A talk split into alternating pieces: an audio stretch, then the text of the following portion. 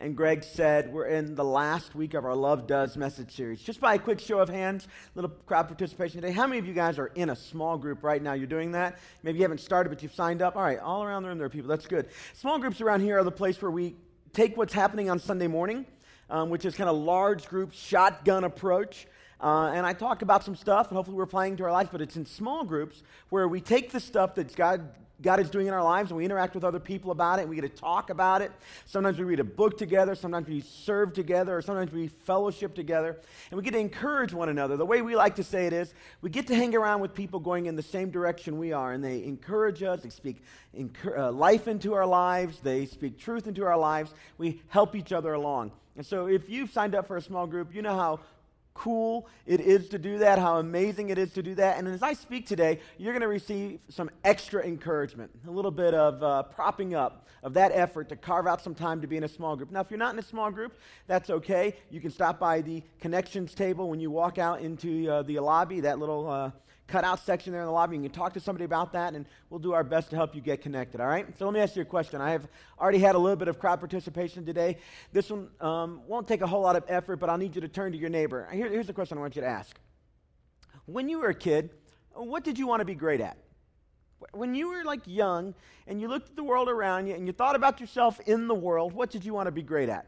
I wanted at one point to be a fighter pilot, okay? And so um, you, you, see how that turned out. Um, let me just ask you, what did you want to be, be great at? Would you take just five seconds, turn to your neighbor, even men, all right, you got to participate, and tell everybody what you wanted to be great at? Go ahead. Do that right now. All right, we have some participators today. That's awesome. That is awesome. Yeah. I heard baseball player, I heard football. I think from over here where the staff's sitting, I heard ladies' man. Um, still working on that one. All right. All right, good. All right, go. So turn, turn your attention back up here.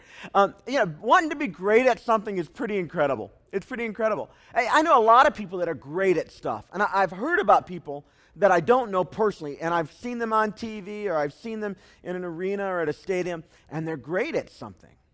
But, but you know this, don't you? You know that you can be great at something and still not be great. Did you know that? You know that you can be great at something and still not be a great person? So, so some of my family were at a baseball game and they got there early because they wanted to get some signatures by the stars on the field, the people that were great at baseball. And man, some of the players on that team, they were great, especially with young kids. And so when the kids were down by the, uh, the, by the fence there, by that little brick wall, and they were holding up their little pads and papers or whatever they had bought to get signatures on, a lot of the players would come by before the game as they were out there kind of warming up, and they'd sign signatures, and they'd speak briefly with the kids, and they were full of smiles and stuff. But in this one particular day, I won't out anybody here uh, in terms of the players and that sort of thing because they're our home team here. They're you know the famous Cincinnati Reds. And, and this one player was, was incredibly good and, and as he was walking closer and closer to where all the folks were standing to get their signatures, they all start yelling out his name. Hey, hey, hey, would you, hey, sign our tag, you know, that, that kind of stuff. And all these little cute little kids. And without even looking, he just kind of waves his hand up in the air and kind of does this number and walks the other way. Now, maybe he was busy, maybe he was having a bad day, no big deal. But I'm just, just illustrating the fact that you have known people, and I've known people that are great at something, but it doesn't necessarily make them a great person. Right? Now, the example I use, maybe he's a great person, I don't know. But in that example, what happened was is the people that were hoping to get the signature and they were hoping to have this connection with this guy that was great at baseball, they didn't get the experience with him that he was necessarily a great person. Here, here's, here's, here's one of the things we're going to focus on today on the screens, if you look at it. That being great is far more rewarding than being great at something. Being great, truly great, a great person is far more rewarding than being great at something. And I don't know if you know this or not, but because you have a relationship with Jesus, the Bible says that your life with God can be great. Your life in eternity in heaven is going to be phenomenal and awesome, and we only get glimpses of what that can look like. But the whole Bible also communicates to us that our life here and now on this earth can be great. And not just that we're great at something, we have a profound skill or insight that make people look at us and go, wow, she's great or he's great. But beyond that, we can really have an engagement with the people around us where they look at us and we feel about ourselves that this is a great life, that God is making me into a great person. But being great isn't about being way out ahead of somebody else. That's not what it's about. That's when you're great at something. When you're great at baseball, you're way ahead of the crowd. There's the group. You get called out because of your exceptional skill, the discipline that has led to your being phenomenally good at shortstop or pitching or batting or whatever it is. But being great is more than that. It isn't simply about being way out ahead of somebody else. Being great is leveraging what you're good at to the benefit of other people. That's why those really good baseball players that were standing there signing those autographs with those little kids, those kids had a connection with them. It was personal. They go home, they feel a stronger connection to that person. And maybe the guy that didn't sign, you know, maybe he's even a better player, maybe he's even greater at. But the people that connected with those folks that are signing, they feel this.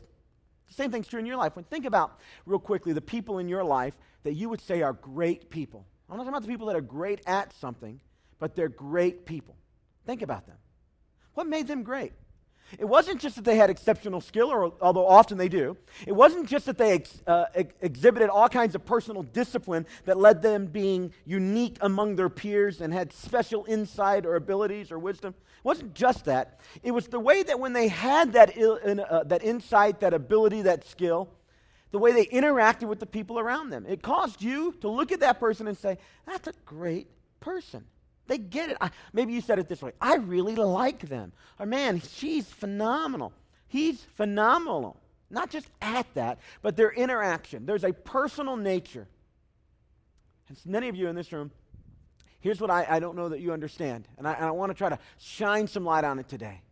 That because you have a relationship with God, because He's actively at work in your life, that while what you do matters, the skill, the discipline, the effectiveness of the thing matters, while all that matters, there is a thing that trumps all of that stuff right there.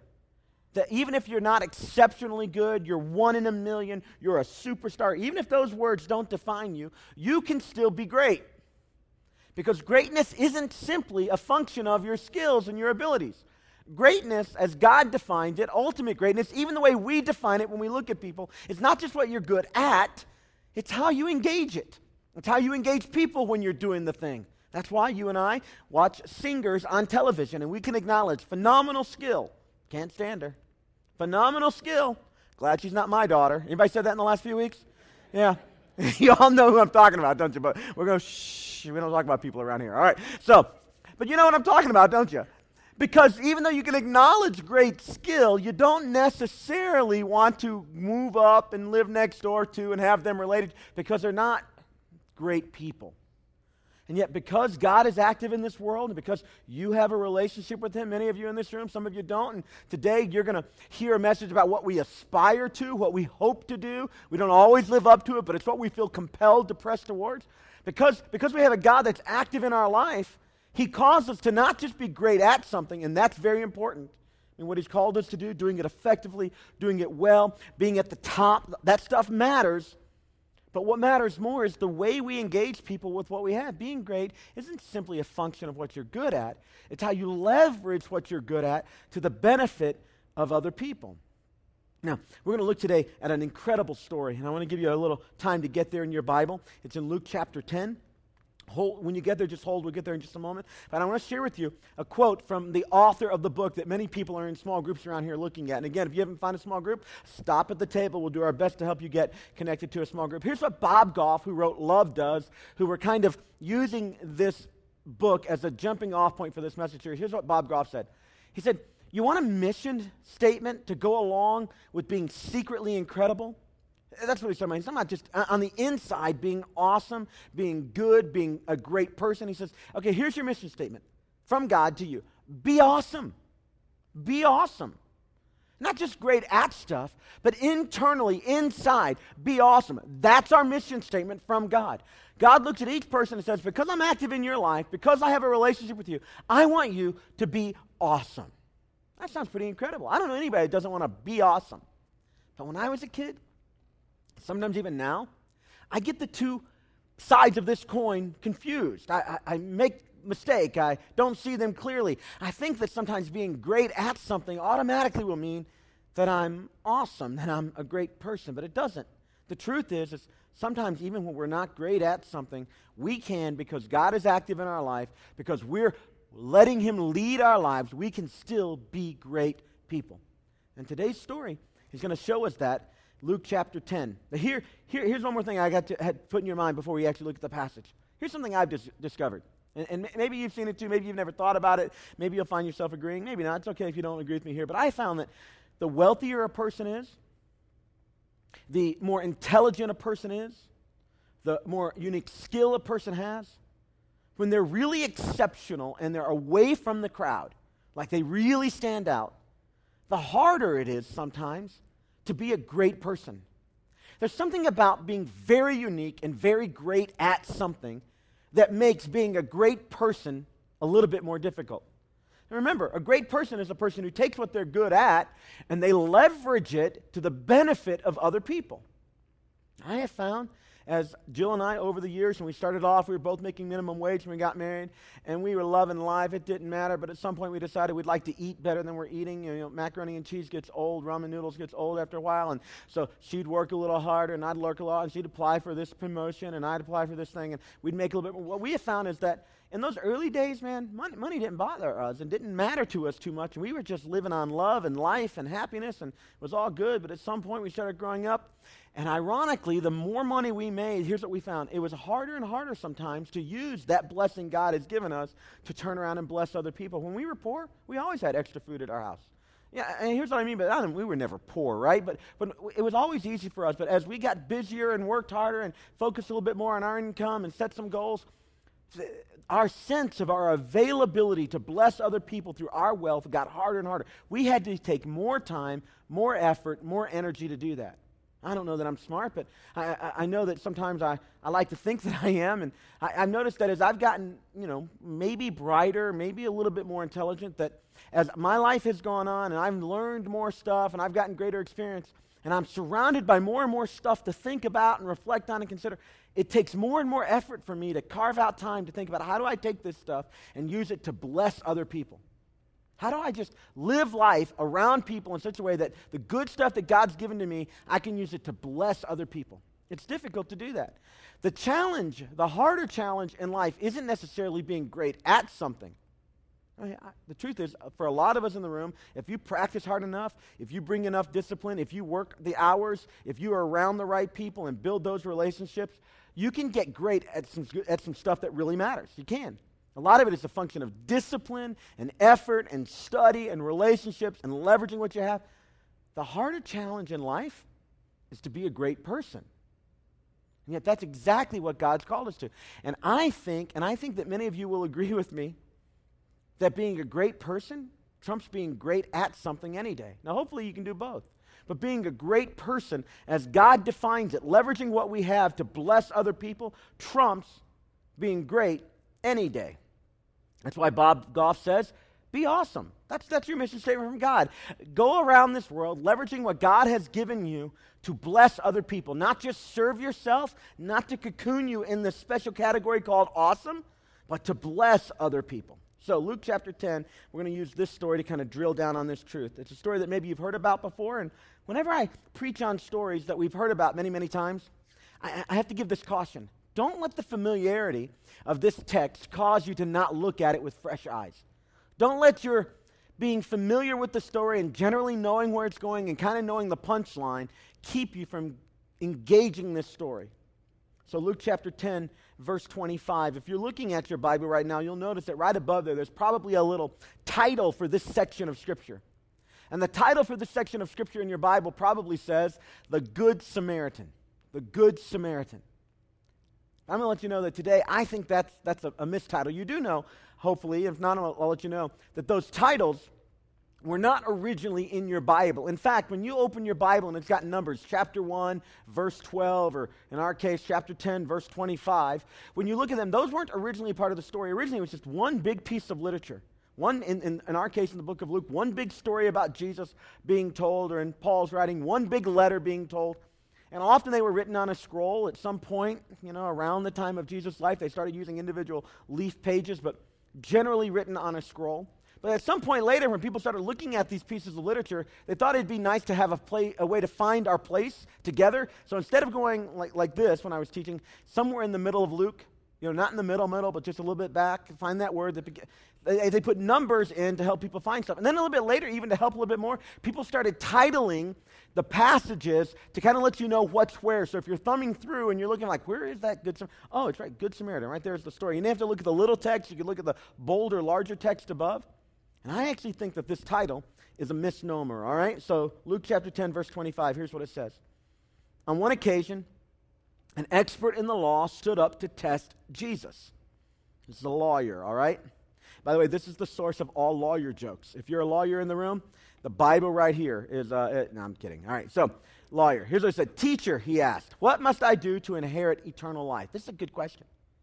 Jesus has been going around asking folks, um, you know, what's your life with God like? What are you thinking about? What do you want to do? And he was telling stories about that, and he was giving them teaching about that, and people started asking deep inward questions. So this lawyer comes up, and he sits next to Jesus, and he calls him teacher, or maybe your Bible says rabbi, similar words, all right?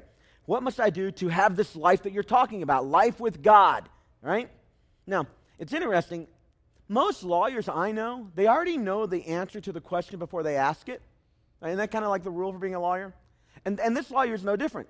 He's never going to ask a question he doesn't want to know the, that he doesn't already know the answer to because he doesn't want to be embarrassed. If he's ever in a trial situation, he's not going to ask you a question and not know what you're going to say. He's asking a question to take your testimony to a point. And that's exactly what's going on here. Uh, we read this story, and I don't know you know that at this point in Jesus' life, he was already embroiled in all, uh, embroiled in all kinds of, of difficulty and conflict. And so regularly, people were coming at him with the heart to trap him. And I think that's what's going on here. What must I do to inherit or to have this kind of life that you're talking about? So, verse 26, Jesus answers, not with an answer, but with a question. What is written in the law, Mr. Lawyer? Jesus says. How do you read it? And so the lawyer he has a ready answer for this. He knows what the law says, this thing we call the Old Testament. He also knows what Jesus has been talking about. And so he says in verse 27 Love the Lord your God with all your heart, with all your soul, with all your strength, and with all your mind. That's what the law has said. And almost as if he can anticipate what Jesus might say, he says, and love your neighbor as yourself. I mean, he had heard Jesus give what we would call the golden rule do unto others as you would have them do unto you. Treat people the way you want to be treated. Love people the way you want to be loved. Engage people the way you want to be engaged.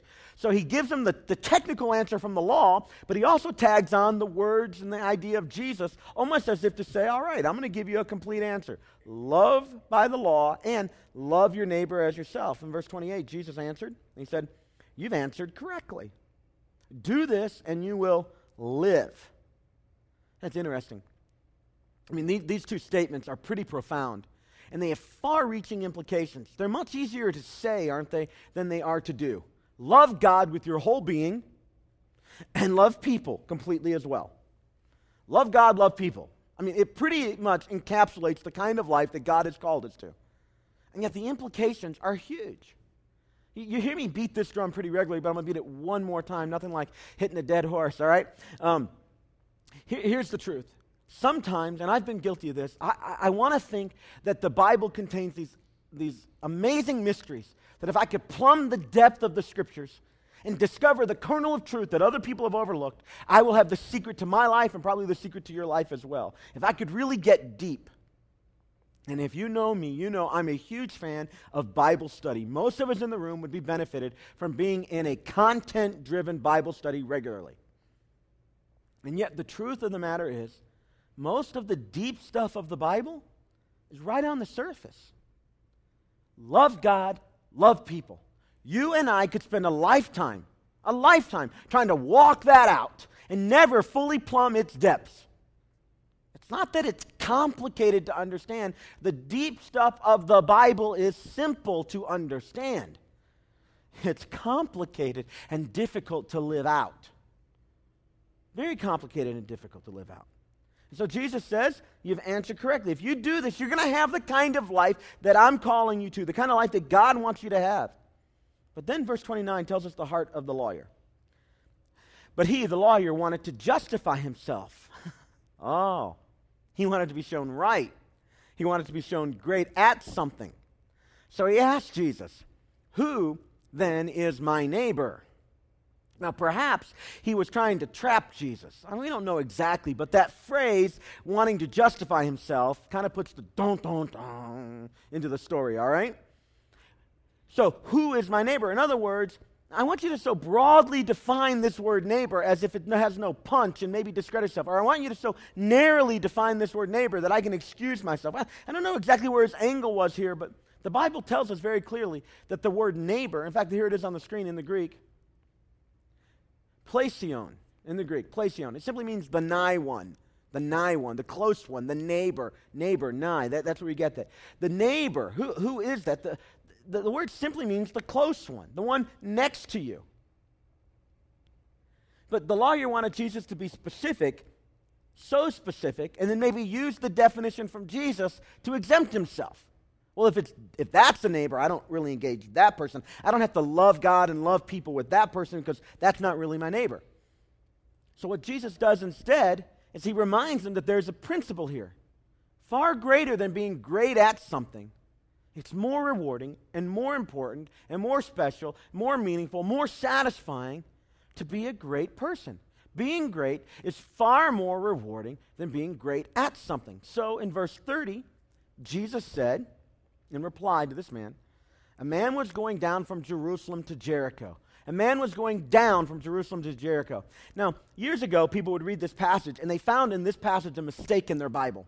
Because everybody knows that when you look at a map, Right, this is Palestine, all right? Up here is the uh, Sea of Galilee, the Jordan River, the, uh, the Dead Sea right there. Everybody knows that Jerusalem is about right here, right? JR for Jerusalem, and Jericho is right here, JR for Jericho. That doesn't really work, does it?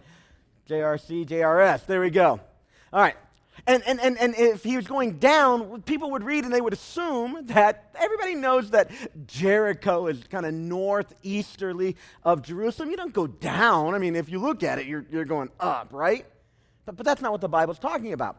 Jerusalem is about 2,000 feet above sea level, and Jericho is about 1,200 feet below sea, sea level.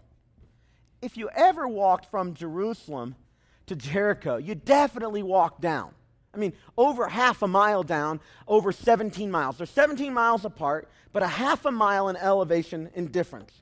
So you always walk down from Jerusalem to Jericho. So Jesus said there was a man going down from Jerusalem to Jericho, and he was attacked by robbers, and they stripped him of his clothes people loved Jesus' stories. A lot of times when he would tell the stories, they wouldn't know what he means. In fact, the Bible tells us a lot of times the disciples didn't know the impact of Jesus' stories. They didn't know the meaning of Jesus' stories, and Jesus would often have to pull them away on the backside of the stories and explain to them what the story meant.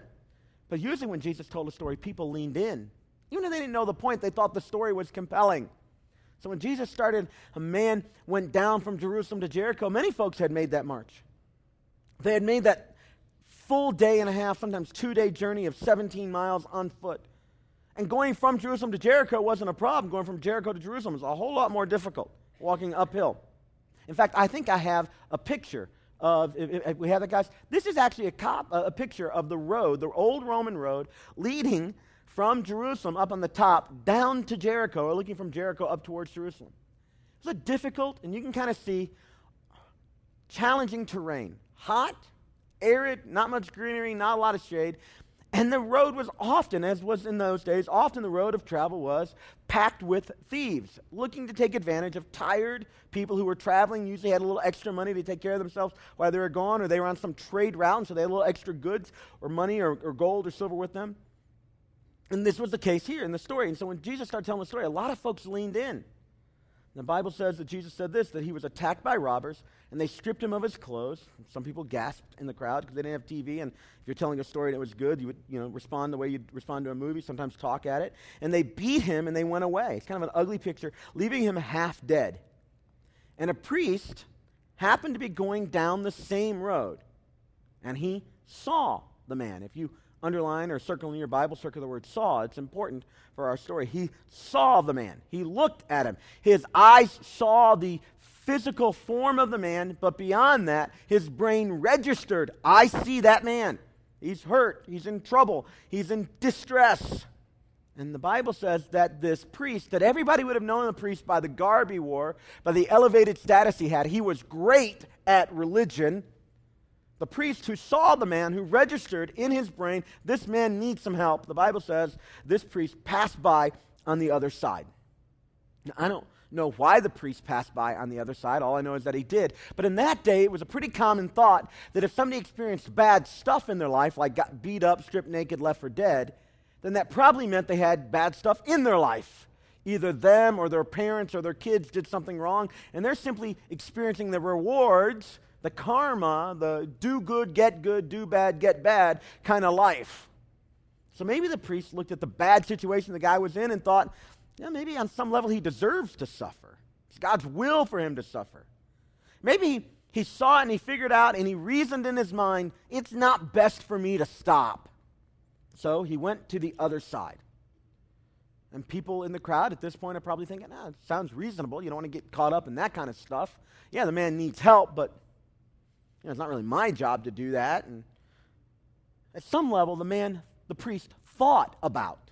It registered, and he made a conscious decision to go the other side. Verse 32.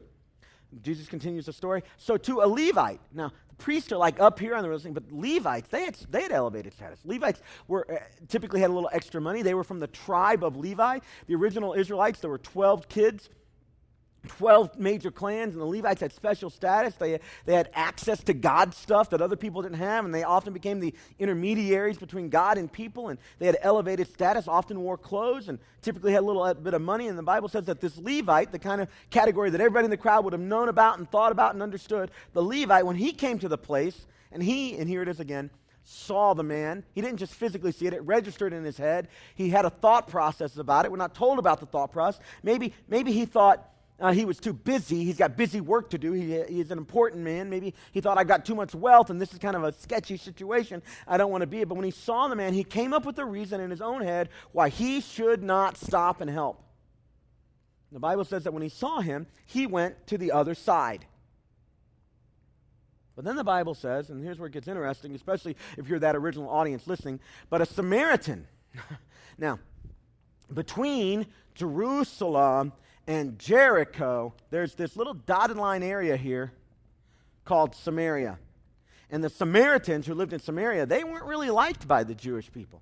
They were, they were considered, and I don't mean to be crass here, they were considered to be half breeds some Jewish heritage, but they had mixed in with the Babylonians or the Chaldeans, depending on which time period, and they had intermarried and interbled, and, and the Jews looked at them and thought that their bloodline had been perverted and their religion had been perverted. And so, if you could ever avoid going into Samaria, you would. You just wouldn't go there. Instead, you would take the long and ugly and dusty road down and around. Now, it was quicker and easier to go to Samaria and go through Samaria to get from Jerusalem to Jericho, but you wouldn't do it. Very rarely. In fact, our Bible tells us that Jesus did it pretty regularly, and that made him a bit scandalous, but most folks didn't. But here was a Samaritan walking on a road he probably shouldn't have been on, and he certainly didn't have elevated status, and nobody in the culture looked at him and said, Here's a great man. But a Samaritan, as he traveled, came where the man was, and when he saw, when he looked, saw the physical form, and whatever happens in the eyes, the, lies, the, the, light refracted in the back of his head and, and communicated with the nerve endings that sent synapses to the brain. It registered with the Samaritan. This man needs help, just like it registered with everybody else. But when it happened to the Samaritan, something different happened. He didn't pass by on the other side. The Bible says he took pity. What he saw caused him to have pity on the man half Jewish, half Babylonian, kind of looked down upon. But when he saw, he had pity. The same input, but very different thoughts. The same input, very different reaction. The same reality, very different emotion. I don't know why. Maybe because the Samaritan knew what it was like to be left alone. Maybe he knew what it was to be shunned, neglected, to experience life being made fun of. I don't know. Here's what the Bible said the Samaritan, who had the exact same experience as the other two, but responded differently, did. Verse 34 He went to him and he bandaged his wounds. Now that was dangerous. Maybe they're still hiding around, the folks that beat him. But he spent time with him and he knelt down and he bandaged his wounds. And he poured oil and wine on him, very expensive. And he put the man on his own donkey, a lot of effort and energy into that. And he brought him to an inn and he took care of him. The next day, he took out two denarii, silver coins, very nice silver coins, a month to two months' wages each. And he gave them to the innkeeper. Now, if that's all he had, he had two, he could have just given one. That would have been generous. But he gave two, above and beyond. Look after him, he said. And when I return, I will reimburse you any extra expense you have. And then Jesus looks at the lawyer who was trying to trap Jesus, trying to justify himself. And Jesus looked at the lawyer and says, Which of these do you think was a neighbor to the man who fell into the hands of robbers? And the expert in the law, the one who was great at the law, great at understanding and teaching the law, and he said, The one who had mercy on him. Jesus like, I can't hear you. Oh, the one who had mercy on him? I, I I don't know that that happened. In my mind, that's why Jesus is shaming him a little bit. I, Jesus didn't shame people. That's how I would do it. That's why I'm not Jesus. Because I'd have thrown the man under the bus. That's what I'd have done. gotcha. Uh, Jesus didn't do that. He's like the one who had mercy on him, the one who loved the way he wanted to be loved, the one who did unto others what he would like to have done to him. And then Jesus says to the man, Go and do likewise. You want to know the difference between being great at something and being great? It's not that complicated. It's when you see someone has a need that you can meet, you lean in to meet it. When you see someone who has a need you can begin to help meet, you lean in to help meet it. And there are all kinds of reasons when we see needs that would make us not want to lean in and help. And they're logical, and they make sense, and sometimes they're exactly what you need to do, appropriate boundaries, but more often than not, very often in the life God has called us to live with Him, He's looked at His people and said, I want you to be great. And the path to greatness looks like this leverage what I blessed you with to bless others. Serve other people out of the good things that you're good with. Help others. And so when you see a need, step up. When you see a need, lean forward. And you're always going to have an opportunity to think about how challenging and different uh, difficult it is. But here's something that I think we forget. If leveraged properly, the things we're good at or great at, they can truly make us great. I mean, maybe you're never going to be the great fighter pilot or the baseball star or the football guy or the whatever was on your thing. But you can have a, light of, a life of greatness because you have good things. You have excess here and there. You have the ability to see and sometimes, if you'll let what you see move you to compassion and to pity, God can use the things that He's blessed you with to, to bless other people. And you'll move from the category of superficially being great at something, which is important. It has its place. Thank God for people that are great at stuff. Our church would not be near where it is if we didn't have people that were great at stuff. But we also wouldn't be what, who we are and what we do if people who were great and good at stuff didn't leverage what they're great and good at to the benefit of other people. Dads, I bet you're great at wisdom when you look at the life of your kid because you have your experience. You know them. You love them. You see where life can take them. You have a vantage point they don't have. I bet you're great at wisdom that your kids need. It's good. Good for you. But the way you leverage that wisdom to the benefit of your kid, that, way, that is what makes the difference between whether or not you're going to have an impact and whether or not you're going to be ignored. Some of you are excellent managers. You have profound insight and abilities and skills, and you've studied and you've learned, and people mentored you, and you're good at that. You, you're great at that. But how you take what you know and what you're good at and leverage it to the benefit of the people that you're responsible to lead some of us have excess money, and some of us are bright and smart, and some of us are dedicated and skilled, and some of us have resources. And, and we can, no matter whether we ever achieve the category of great at or not, we can be great because we can leverage what we have. And being great is far more rewarding than being great at something. I think God calls us to take our great at and act great. Take our great at and act great. And this is a choice you can make. when you see the thing, the need, the opportunity, the challenge, the, the potentiality, do we do the walk around or do we take a moment to ask God, would you have me lean in here? God, would you, would you have me lean in here? And take the moment to allow that situation, that circumstance, that potentiality, that opportunity to wash over our lives for just a moment and see if it's a walk around kind of reality, something you're not supposed to engage, which is a healthy discussion, or whether God uses that to raise your compassion and your pity. I know me. The busier I am, the more challenging my responsibilities, the less margin I have to truly see the opportunity in front of me. To truly see it.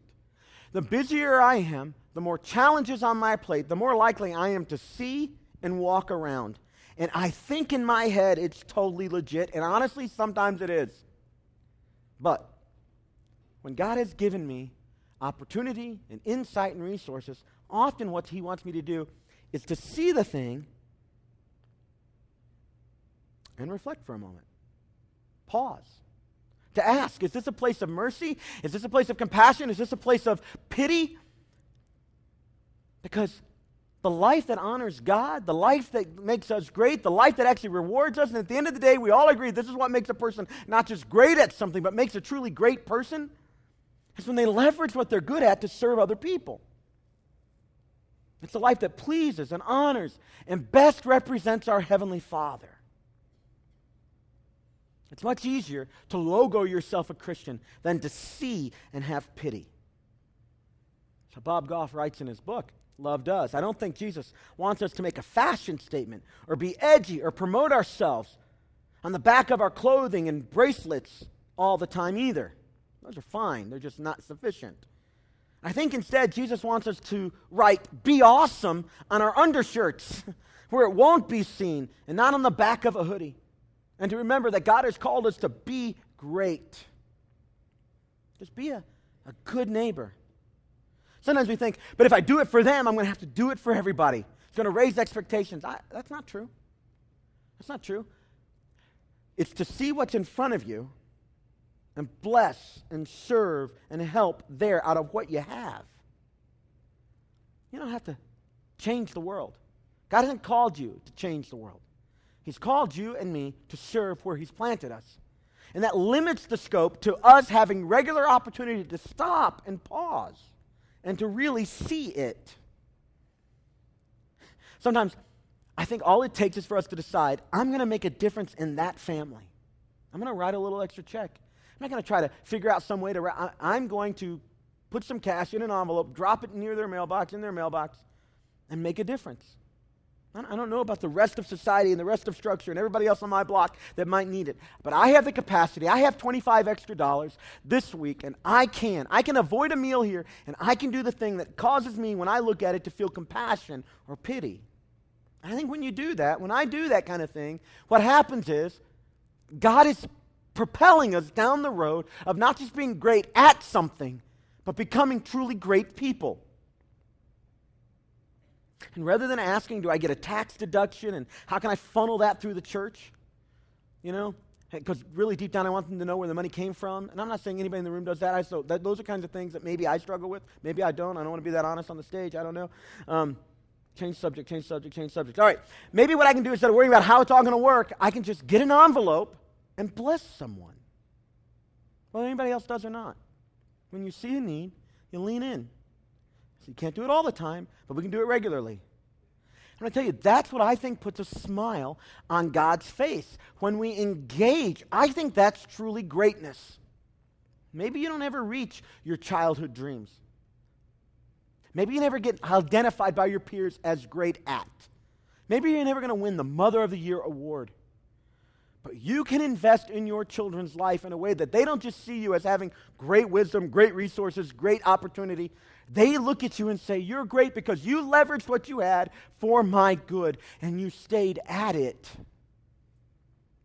You have a great marriage, even if you're not overly bright, don't have a lot of resources, don't have a lot of excess, exceptionally busy. You can have a great marriage if you'll stop and see the thing. and ask God, is this a place where you want me to have pity, compassion? Is this an opportunity for us to work together? Is this, is this part of how you're going to make my life great? And you do it over and over and over again. And over time, these gentle lean ins, none of which, any one of which, doesn't create a massive splash in the pool. But each one of them creates tiny ripples that over time accumulate. They exaggerate over time, they grow.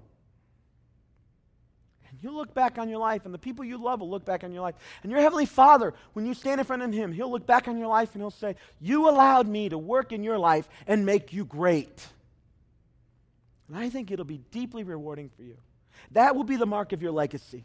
Not whether you received the applause of men because you were great at something, not because you got the recognition you deserve, but because you leveraged and I leveraged what we had for the benefit of other people under the umbrella that God is in control and orchestrating His plan and has called me to see what He's put in front of me. Not always, not often, to turn and walk around it.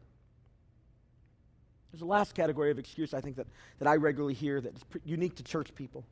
I regularly hear church people say, well, somebody at church should do that. The, the church should do something about that. I think that's legitimate. Churches that aren't engaged in serving their communities, that's a challenge. But the church is called primarily to serve the gospel and then to meet needs as we can. Gospel, that is, we are saved, we are, we are sinners that need to be saved by Jesus, and then serve needs where we can. But, it, but my challenge with this one isn't that it's even completely wrong. The church should do something. The church certainly should. It's who is the church. Sometimes we'll get a call, and somebody well intended on, on the other end of the line will say, Hey, there's this challenge, and I think the church should do something. When I get a call like that, here's what I want to say. And who is the church? Because I think in your mind, maybe you think that there's this group of people that sleep and eat and live at the church, and we wait for a phone call like this. We have nothing to do with our lives. We just have this mass group of people who have nothing but resources sitting in piles time, energy, and money. And we get a call, and the church is going to step in and make it all go away. And we're going to meet the need that God put on your heart, the compassion you felt. We're here to meet you. You can hang up the phone, and then when we get done engaging, we wait for the next person to call, and we rally that invisible army called the church. And it really comes from an, an immature theology of the church. The church is, you know who the church is? Can I be this bold? Here we are. We are the church. And whenever I feel compelled to like take my personal responsibility and push it off on another group of people, the government, the church, that teacher, that school, that's fine. Maybe that's an appropriate discussion on some level. But the first discussion should be Did God move my heart with compassion for this thing? So, what's my response? So, I like to say to people, Hey, maybe we can help. What are you going to do? We'll match your thing. You'd be surprised how often there's nothing that materializes there. Sometimes we say, hey, that's a legitimate issue. We're hearing it consistently, and we're going to try to pull some resources together. What do you want to do to help be a part of that thing? You obviously feel compassion. God didn't give it to you to simply sound the alarm. He wants you to let, what do you, you'd be surprised how often it doesn't. No, that's not to say that you can't come to church leadership, and, but we are the church. And collectively, if we decide to be great, we'll be great. And if only a handful of us feel that compassion and want to leverage, it's not going to happen. Here's my, my primary point God has called you and me to be great. And being great trumps being great at any day. And being great is deeply rewarding. And whether you're in high school, college, church leadership, here's your first Sunday in our church, it doesn't matter. You can begin to walk the path of greatness. From Jerusalem on the, on the peaks down to the place of serving. And on the way, as you descend into your greatness, God's going to give you opportunity. He's going to open the door. He's going to cause you to see things, and you could, and I can, leverage what we've been given. I can't change the world, but I can leverage some of what I've been given and begin to lean in. Sometimes it'll be dangerous and risky. Sometimes it'll be expensive. Sometimes it's going to require great effort. It's usually going to be inconvenient. It's usually going to be easier to avoid. But that's how you and I become great, and God uses us.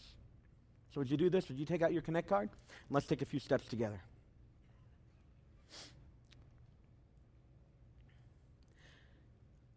I'm hoping that those of you who get what I'm talking about today feel affirmed.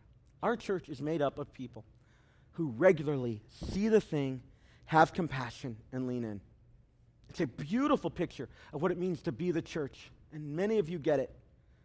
Honestly, not all of us do. It's, it's okay.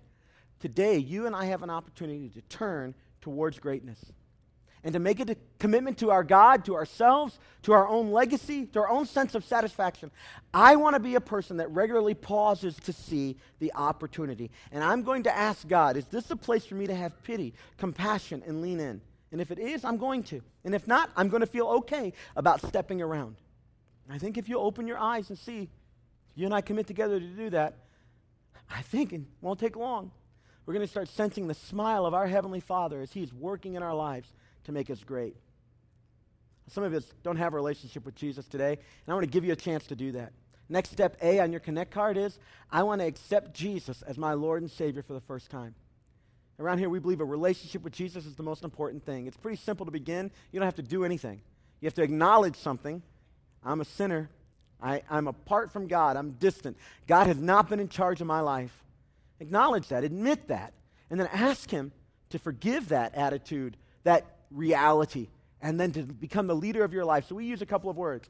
I want Jesus to be my forgiver, or my Savior is kind of the biblical word of that. And I want him to be my leader, or the biblical word is I want him to be my Lord. If you want to do that today, we ask you to check next step A. And when the offering bucket comes by at the end of the service, you put that card in.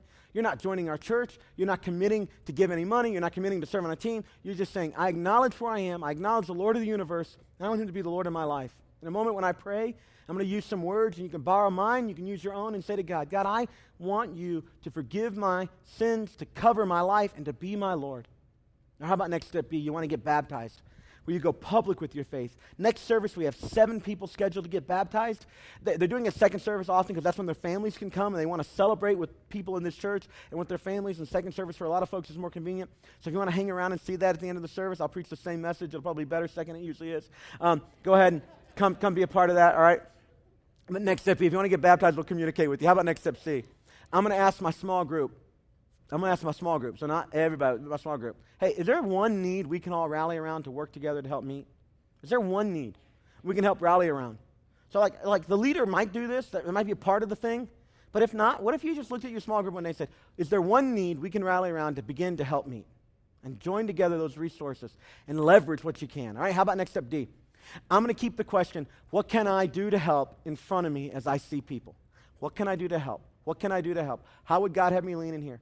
So I'm just asking you to make a, an intentional decision to turn your eyes towards compassion and pity and ask of yourself, what can I do to help? How about next step E? This week, I'm going to choose to see at least one person in need and step in to help. So, ah, listen, it doesn't have to be anything big.